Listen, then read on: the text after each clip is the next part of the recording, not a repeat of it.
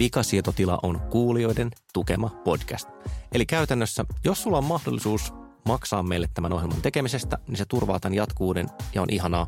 Saat siitä vastineeksi kaikkea kivaa, kuten chattailumahdollisuuksia, hieman sisältöekstraa ja ehkä tarroja, jos pääset sopivalle tasolle. Siis mene meidän kotisivuille vikasietoti.la ja löydät sieltä ohjeet, miten saadaan homman toimimaan. Samalla pääset tosiaan myös eroon näistä mainoksista.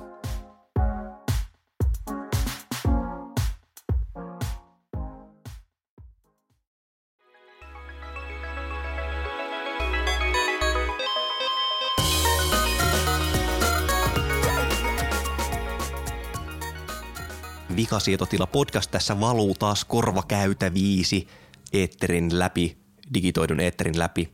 Tällä viikolla me puhutaan lukemisesta ja lukemisen teknologiasta ja e-kirjoista. LOL! Ja vieraana on kustantaja Mikko Aarne, mutta sitä ennen on se ihana kohta, kun me kolmestaan ensin puhutaan suuria viisauksia. Ja puhumassahan täällä ovat tavalliseen tapaan Panu Räty. Hei kaikille. Ja Kari Haakana. Hei myös muille kuin kaikille. Sekä Olli Sulopuisto, joka toivottaa terveiset niille ryhmille, joita noin kaksi edellistä ei vielä tavoittanut. Kari, luet sä enemmän joltain ruudulta vai painetulta paperilta? No ehdottomasti joltakin ruudulta, jos lukemiseksi luetaan. Kaikki sellainen toiminta, jossa on esitetty kirjaimia ja sanoja peräjälkeen. Facebook ja Twitter ja sitten myös ikään kuin perinteisesti kirjoiksi luettavat asiat, niin kyllä mä niitä 95% luen ruudulta ja sitten 5% paperilta. Sama täällä, että kyllä mä luen niin kuin, no varmaan 95% on aika lähellä, että eipä juuri, niin oikeastaan pakosta, jos jotain ammattikirjallisuutta esimerkiksi, niin tulee kirjamuodossa vastaan. Ihan satunnaista jotakin lehtiä, mutta kyllä ne yleensä lehdetkin ovat ruudulla. Hesarin mä luen jostain täysin käsittämättömästä syystä, jota mä en ole pystynyt selittämään itselläni. Paperilta. Ja mikä sua vaivaa? Mä en tiedä. Auttakaa mua, mä haluan eroon tästä. Svensk Damtidningin luen paperilta, jos se tulee ajoissa. Mutta sä luet myös Svensk Damtidningin tarvittaessa ruudulta. Koska Suomen posti, joka on jakobiinien miehittämä laitos, ei jostain syystä aina jaa minulle Svensk Damtidningia torstaisin. Niin, siis mä en kyllä lue paperilta mitään, mitä ei ole pakko. Että mä luen Hesarin. En lue edes niiden sovelluksesta, vaan luen sen webistä. Kuukausiliitteen luen itse asiassa webistä tai lukusovelluksen avulla.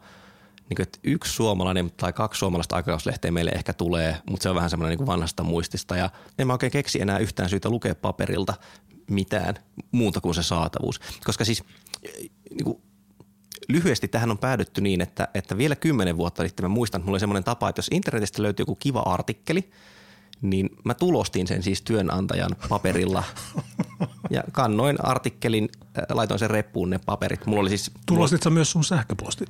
Mä en tulostanut mun sähköpostia, koska niissä lukee, että tulosti sähköpostit. Koska sähköpostissa aina lukee, että harkitsee ympäristöä ennen kuin tulostat. Mutta siis mä printtasin ne vielä silleen, että mä laitoin 2 sivua niin kuin yhdelle arkille, eli säästin paperia siinä. Mutta se oli niin kuin paras tapa lukea jotain pitkiä juttuja, siis esseitä tai niin kuin artikkeleita, joita oli laitettu jonnekin, koska ei ollut mitään fiksua tapaa lukea pitkää juttua koneelta.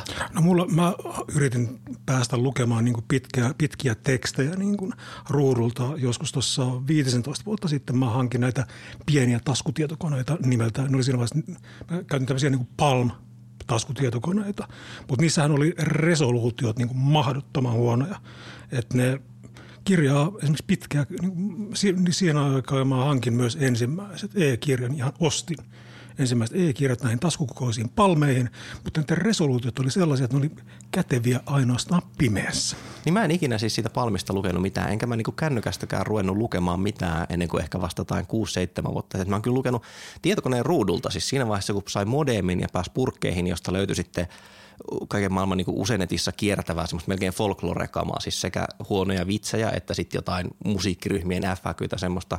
Niin kyllä mä niin luin niitä ruudulta, mutta myös täytyy tunnustaa, että mulla saattoi olla myöhäisteini-ikäisenä semmoinen mappi, johon oli tulostettu esimerkiksi industrial musiikkia käsitteleviä frequently asked questions-listoja. Ja minkä ihmeen takia kukaan tulostaisi paperille jotain tuommoista, minkä se on löytänyt netistä ja minkä pari ei välttämättä tule hirveästi palattua ja muuta semmoista. Mutta oli pakko. Niin, täsmälleen siis niin kuin siinä vaiheessa ei vielä ollut semmoista, miten se nyt sanoisi, pysyvyyden ideaa tai siinä vaiheessa oli vaatimus pysyvyydestä, eli että tähän täytyy ehkä palata, mutta ei ollut varmuutta siitä, että pääsenkö A-tietokoneen ääreen, B, onko nämä mahdollisesti kadonneet jonnekin. Kyllä mä ton ymmärrän. Mä muistan, että mä luin ensimmäisen kirjani ruudulta, koska mä osallistuin silloisen Sanoma WSOY:n johonkin tämmöiseen pilottiin, jossa pystyi lukemaan silloiselta Nokia-kommunikaattorin ruudulta Jari Tervon romaanin, ja mä olin sitä mieltä, että tämä on ehkä niin kuin avantgardisinta ikinä mikään. Mutta Jari Tervollahan on siis runoilijatausta, että sinänsä tämmöinen taideproggis tavallaan sopii hänelle. Joo, se oli kyllä ihan normiromaani. Mutta kyllähän edelleenkin niin kuin kuuluu näitä tämmöisiä, että kirjan tai minkä tahansa tekstin, niin kuin etenkin kirjojen pitäisi olla paperilla, että niin kuin, eikä kysymys ole edes useinkaan sen kommentoijan iästä edes. Että niin kuin viimeisen kuulin tämmöisen paperia puolustaneen niin kuin palopuheen joltain niin kuin nuorelta kulttuuritoimittajalta. Nuoret kulttuuritoimittajat niin hävettää. Et mä en kerta kaikkiaan niin kuin ymmärrä, että mikä siinä niin kuin paperissa se muuttaa sen kokemuksen niin kuin jotenkin hekumalliseksi, että niin kuin mä ymmärrän kosketuksen niin kuin merkityksen, mutta en mä pidä paperikasaa mitenkään niin kuin hekumallisena. Iltaisin makaat sängyssä ja hivelet papereina. Mä oon lukenut ihan totta, melko täsmälleen just tommosia, että miten se haptinen kokemus on niin erilainen ja miten pääsen sfääreihin, kun vanha kirja tuoksuu. Mihin on olemassa selkeä ratkaisu. Internetissä myydään jo semmoista niin kuin vanhan paperin tuoksua, jota voi sitten suiskutella ympäriinsä, jos tää on se pointti. Mutta tässä on mun mielestä selkeästi semmoinen romanttinen idea siitä, että kirja esineenä on niin kuin pyhä ja että koska se on ollut olemassa satoja vuosia, niin meidän täytyy ylläpitää tätä jaloa traditiota, emmekä saa alistua sille, että kaikki onkin vain ruudulla. Kyllähän se tämmöisessä, jos käsin kirjoittamisessa tai piirtämisessä, niin tämmöinen niin kuin käden liike paperilla voi vaikuttaa niin kuin neurologisesti myönteisesti, mutta eihän kirjaa lukiessa kädet suuremmin niin kuin liiku, ellei kyse ole tämmöistä ehkä Karin lukemista japanilaista mustekalapornoa sisältävistä sarjakuvista. Mä en ole ikinä lukenut lonkeropornoa. Mä haluan tämän nyt erityisesti tähän pöytäkirjaan merkittäväksi. Mä vaan totean, että sä käytit korrektia termiä lonkeroporno, koska Panu taas puhui jostain epämääräisemmästä. Mut siis toi... Mä tunnen genren, mutta mä en siis lukenut sitä lainkaan. Onko genre kosketellut sinua? Näytä tällä nukella, mihin kohtaan lonkero kosketti sinua. Mutta mua vaivaa se, että kirja, ja nyt puhun siis nimenomaan kaunokirjallisuudesta, on jäänyt niin paikalleen, siis muotona, siis taidemuotona ja julkaisemisen muotona, että se on edelleen ihan sama kuin silloin, kun Gutenberg sen niin kuin nykymuodossaan esitteli. Eli et edelleen se on tietyn pituisille arkeille, vaikka ne arkit on sähköisiä, jaettua tekstiä ja that's it. Se ei ole mennyt mihinkään suuntaan, tai jos se on mennyt johonkin suuntaan, niin ne on ollut marginaalisia kokeiluja. No miksi mennyt johonkin suuntaan? Mitä sä toivoisit sieltä saavasi? Elokuvia tai jotain vuorovaikutteisuutta vai sosiaalisia ulottuvuuksia? Mä toivoisin saavani siltä enemmän niiden mahdollisuuksien käyttämistä, joita se netti ja ruutu tarjoaa. Ja tästä nyt yksi esimerkki. Mä luin vähän aikaa sitten Anthony Beaverin toista maailmansotaa käsittelevää kirjaa, siis Ardenien hyökkäystä. Ja se on kirja, jossa tai siinä sähköisessä versiossa oli muutamia karttoja. Niitä karttoja oli todella vähän ja ne oli epämääräisiä ja ne kertoi vain yhdestä tietystä tilanteesta siinä pitkässä taistelujen saaressa ja ne ei niin kuin välittänyt informaatiota. Ja mä luin tätä siis iPadilla ja siinä iPadissa olisi ihan hyvin voinut olla paljon enemmän niitä karttoja kuin siinä paperiversiossa, tai ne kartat olisi voinut olla liikkuvia niin, että se olisi näyttänyt yksiköiden liikkeet siinä kartalla, tai jotakin, mutta sen sijaan se oli ihan suoraan faksimile siitä, mitä oli printattu. Ja tämmöinen ärsyttää mua aivan suunnattomasti. Jos meillä on tämmöinen asia kuin video ja sitten vaikka YouTube, niin piruako sitä pitää ruveta siihen kirjaan sotkemaan? Minkä takia sä haluat niin kun tehdä kirjanimisestä asiasta videonimistä asiaa esimerkiksi? Miksi ne ei ole vaan erillisiä? En mä halua siitä välttämättä tehdä... Mä en välttämättä halua videosta tehdä kirjaa tai kirjasta videoa. Ehkä tämä esimerkki tässä esimerkiksi kysymys on siitä, että on olemassa tapoja esittää informaatiota ja jotkut tavat esittää informaatiota on parempia kuin toiset ja pitäisi käyttää niitä parempia tapoja eikä juuttua siihen yhteen tapaan ihan vaan pelkästään sen takia, että tämä on ollut alun perin kirjassa ja nyt tämän pitää näyttää siltä, kun kirja näyttää. Okay.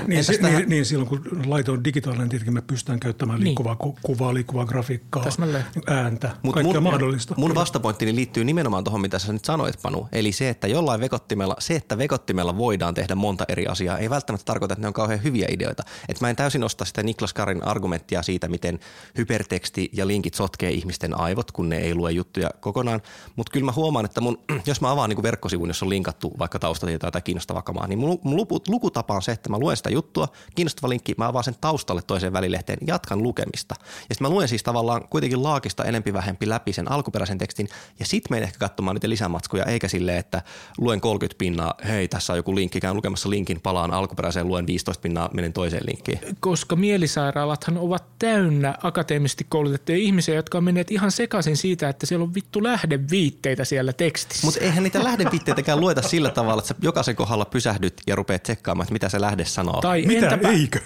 Entäpä alaviitteet? Kuinka paljon meillä on hullujen huoneella ihmisiä, koska on alaviitteet? Esimerkiksi siitä karttavideosta se pointti on se, että jos alat lukemaan kronologista tarinaa, jossa kerrotaan, että tuolta tuli natseja ja tuolta tuli liittoutuneiden joukkoja, niin missä vaiheessa sä katot sen videon? Katot sä niin kuin ennen sitä koko hommaa? Sä katot sen puolivälissä, kun sä et vielä tiedä kaikkia asioita, mitä siinä videossa myöhemmin esitetään. Mä katsoisin esimerkiksi tässä tapauksessa, mä katsoisin sen siinä kohtaa, kun kirjassa, siis siinä tekstissä kerrotaan, miten 13 SS-panssaridivisioona juuttuikin mutaan lähellä Luxemburgia.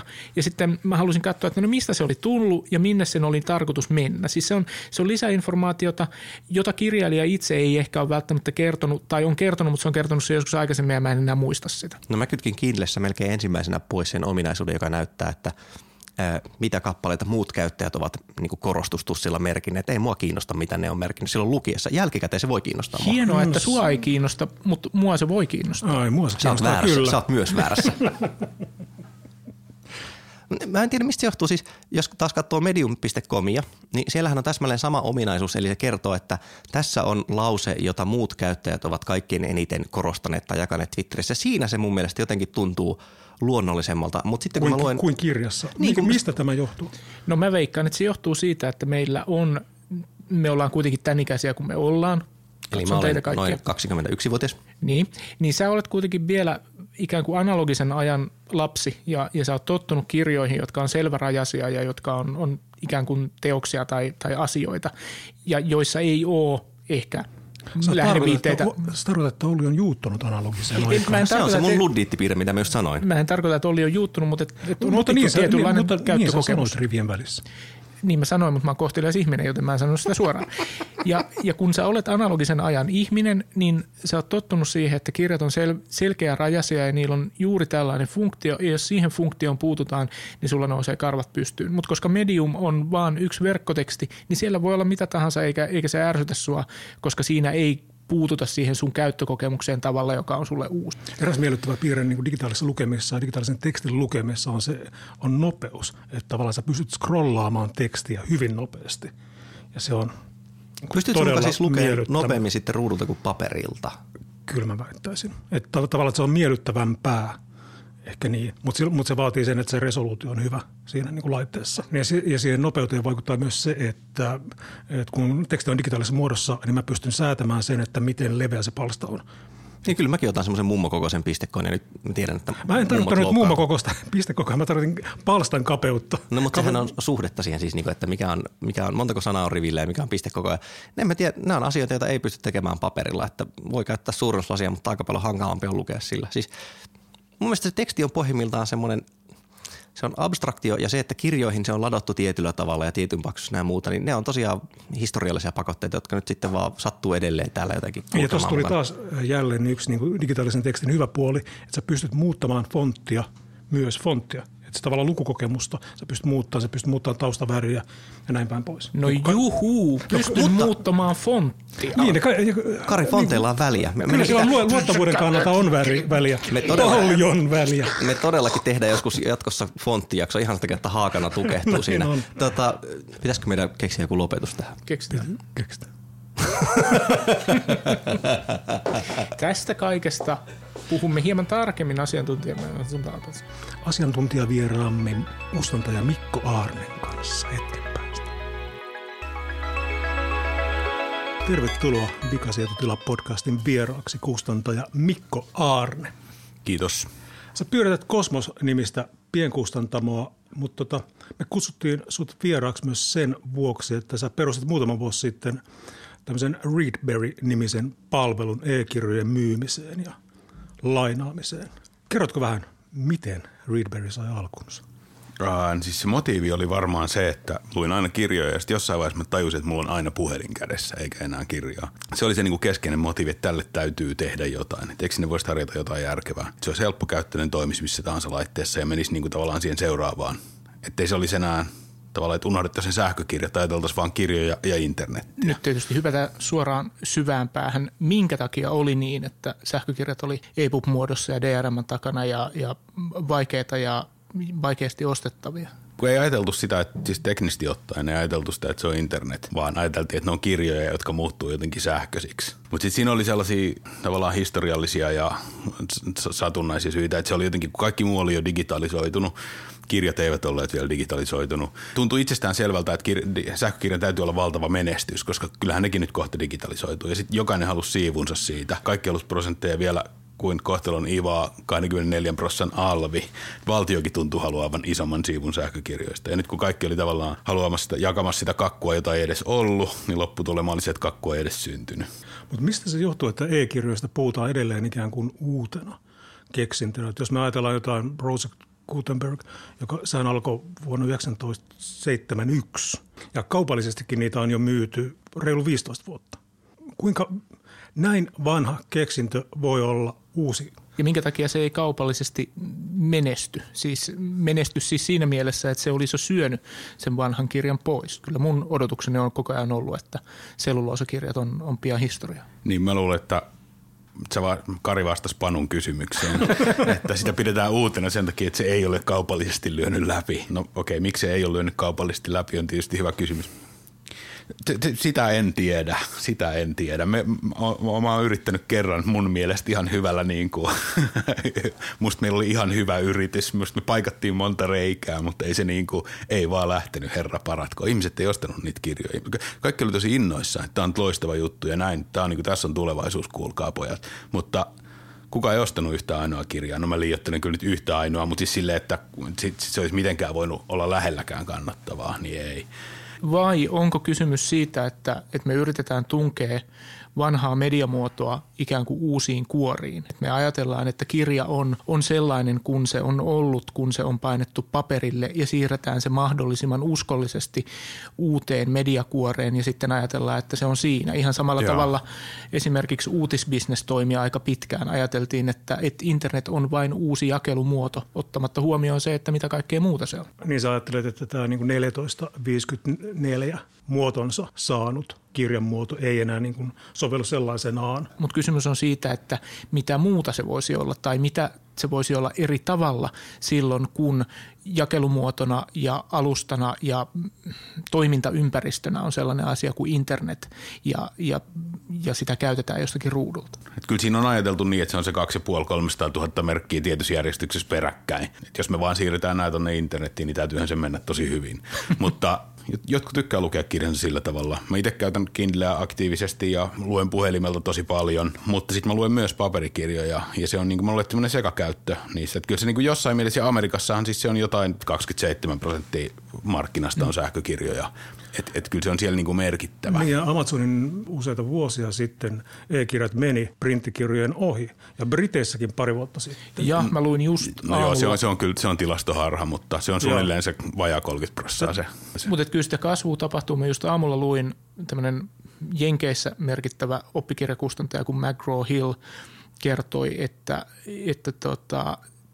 viime vuonna meni ensimmäistä kertaa sähköisten tuotteiden liikevaihto ohi perinteisten paperituotteiden, siis oppikirjakustantajalla, siis nyt puhutaan oppikirjakustantamisesta. Tieteellinen julkaiseminen on jo pitkän aikaa tapahtunut käytännössä kokonaan tämmöisellä julkaisumenetelmällä eikä enää paperilla. Se, että kirja on mediana sellainen, että ennen vanhaan siis kaikki tieto oli kirjoissa. Jos halusit tietoa, sä tarvitsit kirjan. Piti mennä, ei ollut Googlessa, ei ollut vielä mitään 20 vuotta sitten, siis piti mennä yliopiston kirjastoon hankkimaan tietoa. Ja tämä tarkoittaa sitä, että siis herra Paratkon puhelinluettelo, siis kartat oli kirjoissa, kaikki oli painotuotteissa. Tämähän on mennyt sähköiseksi, keittokirjat on mennyt sähköiseksi. Kun puhutaan kirjoista, niin puhutaan siis ihan järkyttävän laajasta tuotteiden paketista ja niitä käyttää ihan erilaiset ihmiset. Siis koululainen, joka lukee koulukirjaa, on aivan eri tyyppi kuin se, joka lukee runoutta. Toinen kysymys ehkä sitten olisi se, että minkä takia kirja, ja nyt tarkoitan ehkä nimenomaan kaunokirjallisuutta ja non-fictionia, minkä takia kirja ei muotona ole muuttunut. Tähän pohjana me jaettiin sulle semmoinen totta jo yli 5 vuotta sitten tehty esitys, joka oli tämmöisen Ideo-nimisen design-firman tekemä läjäkonsepteja, että näin kirja voisi kehittyä. Ne konseptit oli mun mielestä aika selkeitä. Tässä sulla on tablettitietokone ja sillä tablettitietokoneella sä voit lukea tekstiä, mutta sitten se laajenee siitä tekstistä hyvinkin laajoihin suuntiin, yhdistää liikkuvaa kuvaa, stillikuvaa. Ja mun kysymys on, että miksi tätä ei ole tapahtunut? Siis mun mielestä ne tietysti mielessä on toteutunut. Siis tämä sosiaalinen konsepti, jossa jaetaan kavereiden kesken, niin siihenhän on siis olemassa isoja palveluja aika paljonkin. On olemassa esimerkiksi Goodreads-niminen palvelu, joka on ihan älyttömän iso. Ja siksi toisekseen, mikä on musta vielä tärkeämpää, on se, että siihen ei tarvittu mitään erillistä palvelua, vaan siis ne on hashtageja Instagramissa, kirjablogien verkosto. Mutta toi on eri asia. Toi ei mitenkään poikkea 70-luvusta, jossa saatoin käydä kirjallisuuskeskustelua kirjoittamalla Helsingin Sanomien mielipideosastolle kirjeen. Totta kai se on osa sitä. No mutta tuossa mielessähän internet ei poikkea sitten siitä sun sanomalehtikokemustasi. Te ette ymmärrä. Parnassa on kiihkeä kirjallisuuskeskustelu 4 kertaa vuodessa. Niin, mutta mikään tästä ei ole siis muuttunut. Edelleen me ollaan kiinni siinä kirjan konseptissa, joka on aika muuttumaton. Mutta entä tämä, niin kuin tässä näissä, tämän ideon se kolmas versiohan oli tämä Alice-niminen versio, jossa on niin kuin vuorovaikutusta sen tarinan, hahmojen ja niin kuin sen ikään kuin kirjan sisällön kanssa. Joo, ja siis tästä on tehty kokeiluja. Että kyllä näitä on tehty, mutta mikään niistä ei ole siis, kun sen ongelma on se, että ne ei ole tähän mennessä ollut hyvää taidetta tai mitään sellaista, joka olisi niin kuin, mikä olisi millään tavalla kiehtonut kenenkään mieliä sitten loput muuta kuin konseptina. Ja varmasti tulee joku sähköinen tekstijuttu. Ja sitten siellä tapahtuu sellaisia niin kuin sosiaalisia asioita. Siis Wattpad-niminen palvelu on tällä hetkellä ehkä niin kuin ollut, tai siis sanotaan viimeisen muutaman vuoden aikana, niin ollut semmoinen lupaavin niin kuin game changeri. Ne toimii lähinnä tämmöisellä niin kuin nuorten aikuisten YA eli Young Adult kirjallisuusgenrelle, johon kuuluu nämä nälkäpelit ja tämmöiset. Ne nuoret kirjoittaa niin, että ne saattaa julkaista siellä 1 luvun kerrallaan ja siinä kommentit on aina joka luvun perässä ja sitten kuuntelee yleisöä ne kirjoittajat ja joku lähtee tapahtumaan suosituksi. Prosessi muuttuu yhteisölliseksi. Niin, just niin. Ja niin, että ei niin, että niin kuin Penguin teki aikanaan, että 1000 ihmistä kirjoitti jokainen pätkän, vaan niin, että se on yksi tyyppi, mutta se tavallaan kuuntelee yleisöä reaaliaikaisesti. Voiko kirjasta syntyä sillä tavalla aidosti sosiaalinen kokemus, että ikään kuin yhtä aikaa luetaan ja yhdessä koetaan sitä. Että tähän saakkahan kirja on ollut sosiaalinen siinä mielessä, että mä luen kirjan ja vaimo lukee kirjan viikon kuluttua ja sitten me keskustellaan siitä. Mutta onko niin, että se lukeminen sinällään on niin ikään kuin yksinäistä ja keskittymistä vaativaa hommaa, että siinä ei ole vaan yksinkertaisesti tilaa millekään sosiaalisuudelle ja sen takia tekniikka ei kirjaa muuta. Tai se kirjan kiinnostavuus on nimenomaan siinä intensiivisessä yksin kokemisessa. Mä luulen, että se on se intensiivinen yksin kokeminen, jota kuulee sanottava immersioksi. Nyt tulee sivistyssanojen ryöppy. Mutta mä luulen, että se on tärkeää siinä. Et me yritettiin siinä Readberryssä sitä, että siellä olisi ollut niinku kommentit niinku per luku ja kohdittain. Että sieltä olisi aina vähän niin kuin SoundCloudiin saa tietylle kohdalla, mutta ei se oikein niin kuin, ei me niin kuin saatu vastaavaa hyötyä irti siitä. Vertaan vielä toiseen mediaan, joka ei media ollenkaan, vaan se on shakki. Kun siis 80-luvulla, kun tuli Garry Kasparov vastaan Deep Blue, ja sitten ajateltiin, että Deep Blue voitti lopulta Kasparovin, ja sitten ajateltiin, että okei, tämä oli tässä nyt. se ei suinkaan lopettanut shakkia, vaan päinvastoin. Siis sen jälkeen, kun tuli internet, niin se muutti sen niin kuin koneshakki alkoi kukoistaa. Siis maailman paras shakin pelaaja on tällä hetkellä norjalainen Magnus Carlsen. Ja se 20 vuotta sitten norjalainen ei koskaan olisi voinut olla maailman paras pelaaja, koska siellä Norjassa ei ollut toista hyvää pelaajaa. Kukaan ei olisi voinut opettaa sitä. Tällä hetkellä kuka tahansa voi siis saada huippuopettaja maailmalta, koska internet yhdistää. Ja toisaalta kuka tahansa voi saada huippuluokan sparrarin, mutta se itse peli on koko ajan pysynyt ihan samana. Ja tämä on musta niin kuin siihen on tullut muutamia pieniä erikoisuuksia. Eli prosessi muuttuu, mutta lopputulos ei. Internet tuo sen, että ihmiset että se yhdistää ihmiset keskenään. Sitten tulee sosiaalinen siitä niin kuin prosessista. Ja se on se, mikä muuttaa sitä. Ei niinkään välttämättä se itse media.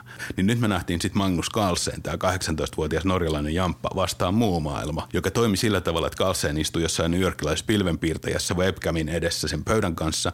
Sitten siellä oli 3 suurmestaria, jotka niin kuin valitsi jonkun siirron seuraavaksi ja sitten me muu maailma äänestettiin, mikä siirto tulee Carlsenia vastaan. Ja on tietenkin päivän selvää, että Magnus Carlsen pesi pöytää muulla maailman elmotyyliin, että muutamassa siirrossa oli jo ensimmäinen sotilas hävitty.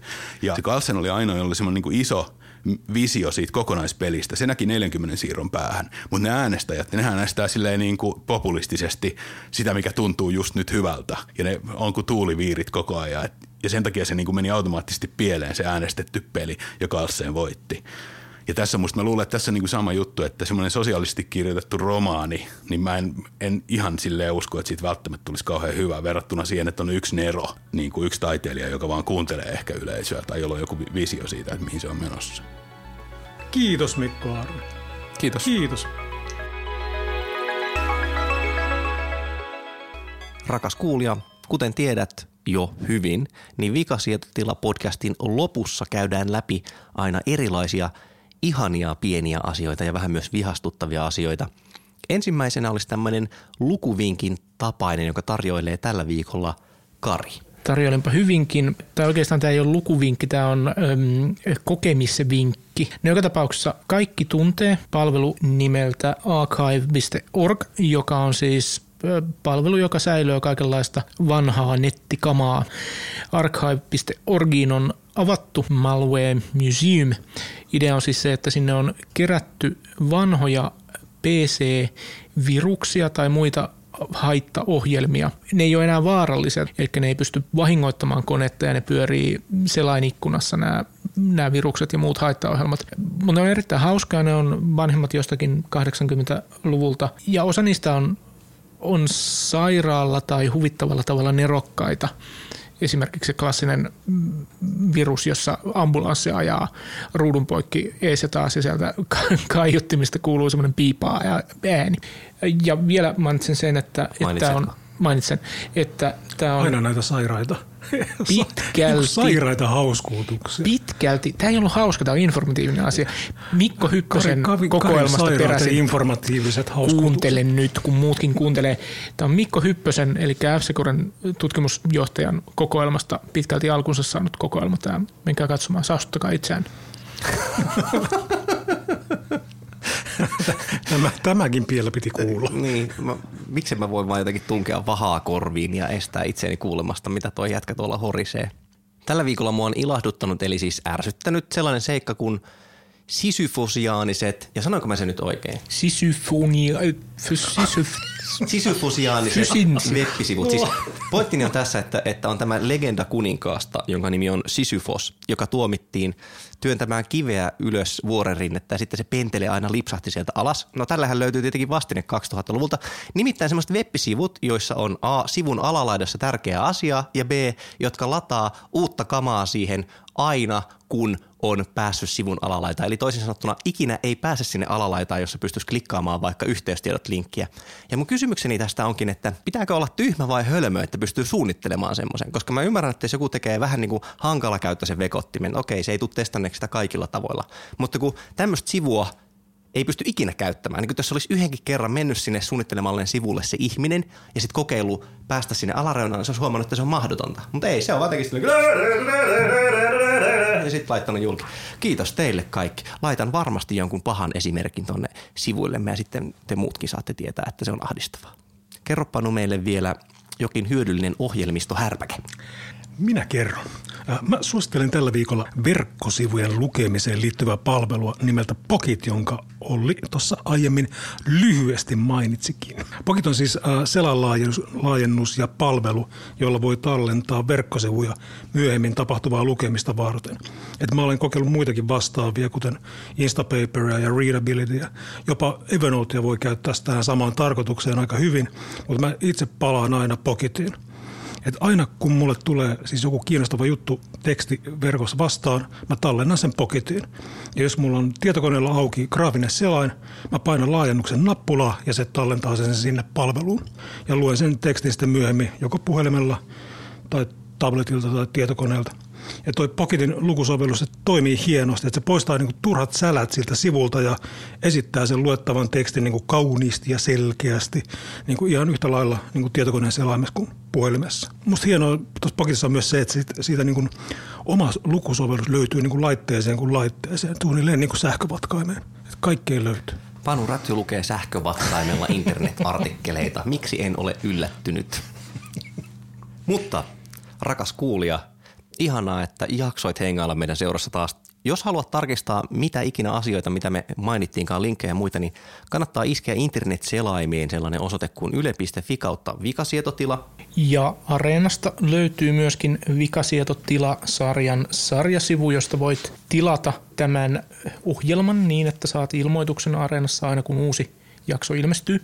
Ja sieltä voit tilata myöskin podcastina tämän samaisen sarjan. Ja Twitteristä meidät löytää tietenkin hashtagilla Vikasietotila. Ja tosiaan semmoinen seikka, että jos sä kuuntelet meitä iTunesin kautta, niin käypä ihmeessä kirjoittamassa arvioja ja antamassa tähteä, niin valloitamme listan ykkössijan niin kuin tähdenlento, paitsi tähdenlennot tipahtaa, eli ei sillä tavalla. Lähettäkää kysymyksiä ja herjaavia kuvia sähköpostiosoitteeseen siis vikasietotila@yle.fi. Ja ensi kerralla puhumme aiheesta, joka ei ole sama kuin tällä kerralla ollut aihe. Vaan eri. Eri, niin. Tämä määritelmällisesti. Jos ei ole sama, niin se on eri. Halusin vain täsmentää. Hyvä, että täsmensit, Kari. Kiitos ja hei.